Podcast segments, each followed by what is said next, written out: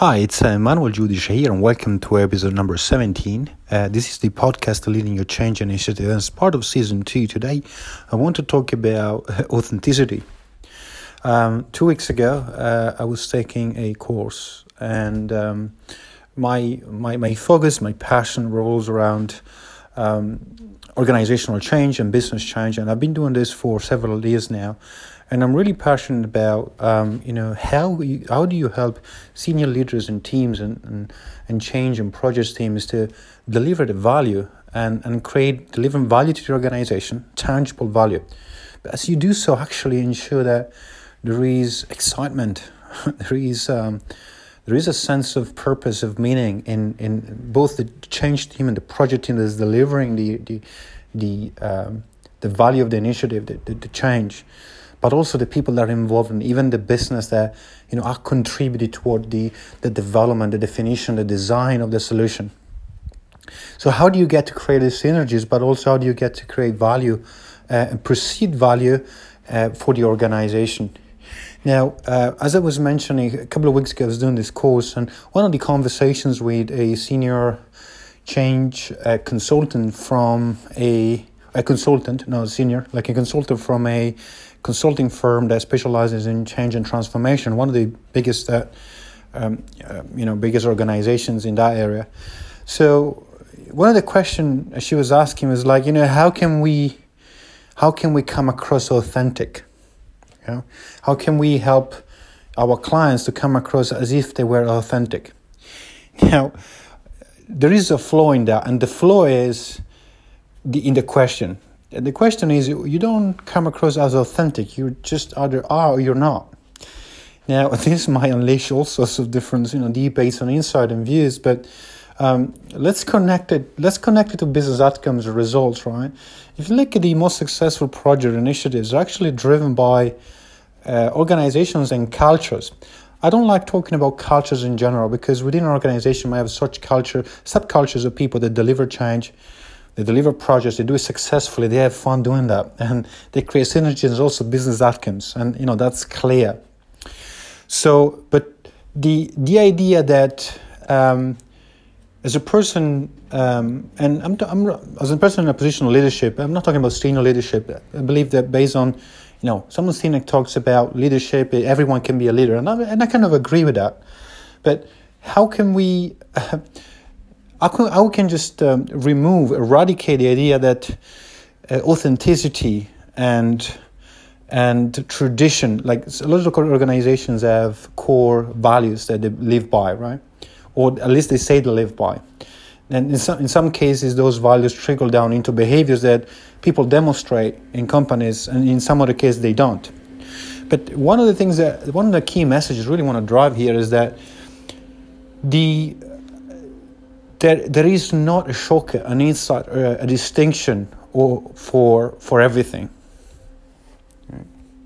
So we can learn a skill, we can read about it, we can read a book about how we should, and what are the three steps, the five steps, the two steps, what is the governance model, what is the framework, what is the methodology, what is the the the delivery tools that we need? And these are important. Consultants can do that for you can support you can give that level of level of advice level of insight. They've seen it.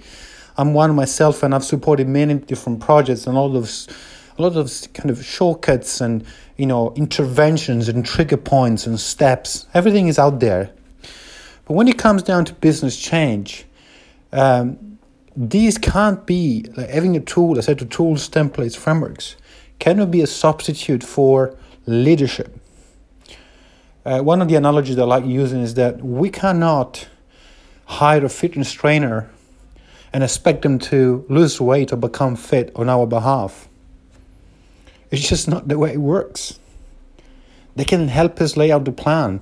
They can hold us accountable. They can work alongside that. If they're honest ones, they will tell us when we're doing it wrong. But not many people, consultants, professionals are willing to do that because you get rid of them. this is very harsh, but I'm it's it's reality. It's reality. If my interest is in what works for organizations and projects, and and you might want to start bringing in uh, people that actually allow you to develop and and, and create an create an environment whereby that you, you can feel safely challenged, but challenged in any way whatsoever.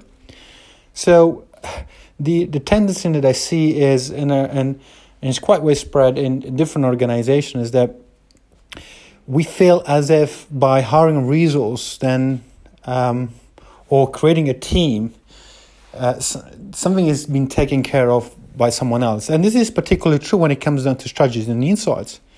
But we can't outsource authenticity. And we know that if you're in charge of a change initiative people will connect with you first. The why the why we need to do it what happens if we don't do it and how how, how you're going to help us right? We will commit to you like we people the organization you know please will commit to you. Um, but how is this going to pan out? And why do we need to do it? What happens if we don't do it? Right? So there is no substitute for authenticity. It's not technique. There's not three steps four steps five steps. It's not like you know say to people this thing every day for the next six three six weeks. It, authenticity people if you were to ask a question you know who in your team can you trust? And, and someone would point at a person who can't you trust? Someone would point at someone else right? Why? Because there's no authenticity there's a disconnect between what they say what they actually do. And somehow as human beings we would perceive it as a gut level. Now i understand this message can be quite strong but i believe there's a strong opportunity here for for um, uh, opportunity to start developing looking at business change and organizational change and leadership through change through the eyes of maybe yes we we need to have insight and strategies but also we need to raise our standards as leaders right we need to take accountability for where things go wrong and we might need to be willing to lose some personal benefits because as leaders we're responsible for that we're getting paid more for it right? We this is our job. um, so it's not. It, it is not an accusation of believe in any change initiative. There's so many variables, and being in charge of a change initiative is particularly difficult because you have to in a position of leaders, you have to create a develop a leadership coalition. You have to be the know exact details about what is changing, how it is changing, being able to manage expectation along the way, and it's a very challenging um, endeavor. But the only way for it to be done correctly and, and the only way to achieve the three stated benefits most organizations you know when i speak to organizations everyone claims in one way or another this is one of these three things which is yeah we, we want to have our business on board we want to reduce the impact on the business we have a structure change methodology we want everyone to use our systems we want deliver on time on budget we have we have constraints around quality we got to have that element of quality and sophistication so all of that can be achieved, but it's not the tool that will do it by itself. It's not the consulting, it's not the structure, it's not the methodology. Those are necessary but insufficient condition to drive and succeed in, in delivering business change. I really I believe that because I've supported projects that actually did work. And you can see how leaders will step up and say, we, we messed up.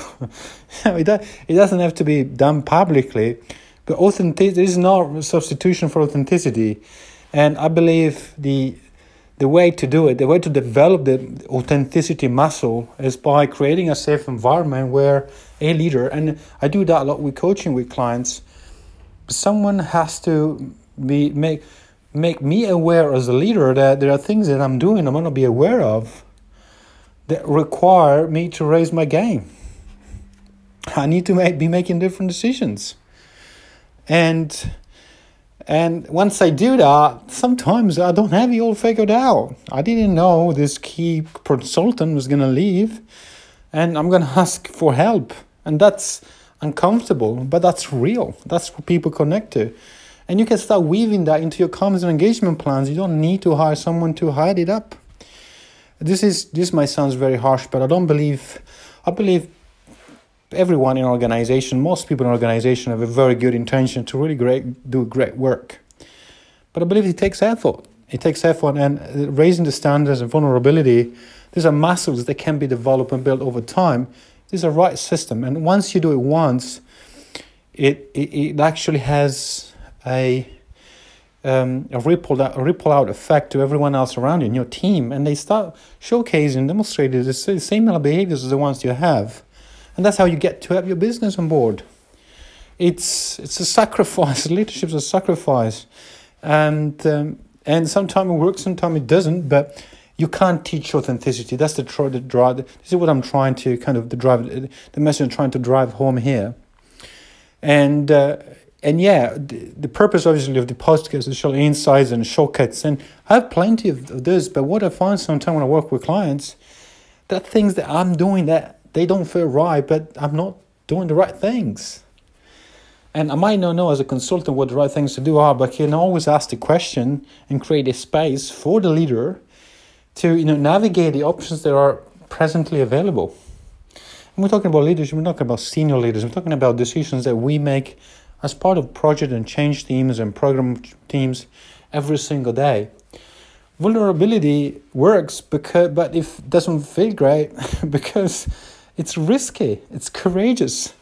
There was this story once that the I don't remember if it was a research of a video I was watching, but it was talking about I think it was Brené Brown talking about people in the armed forces in the US and they she was facilitating a session, I believe, and uh, and she was asking everyone, did you, how many of you, you know, how are you vulnerable?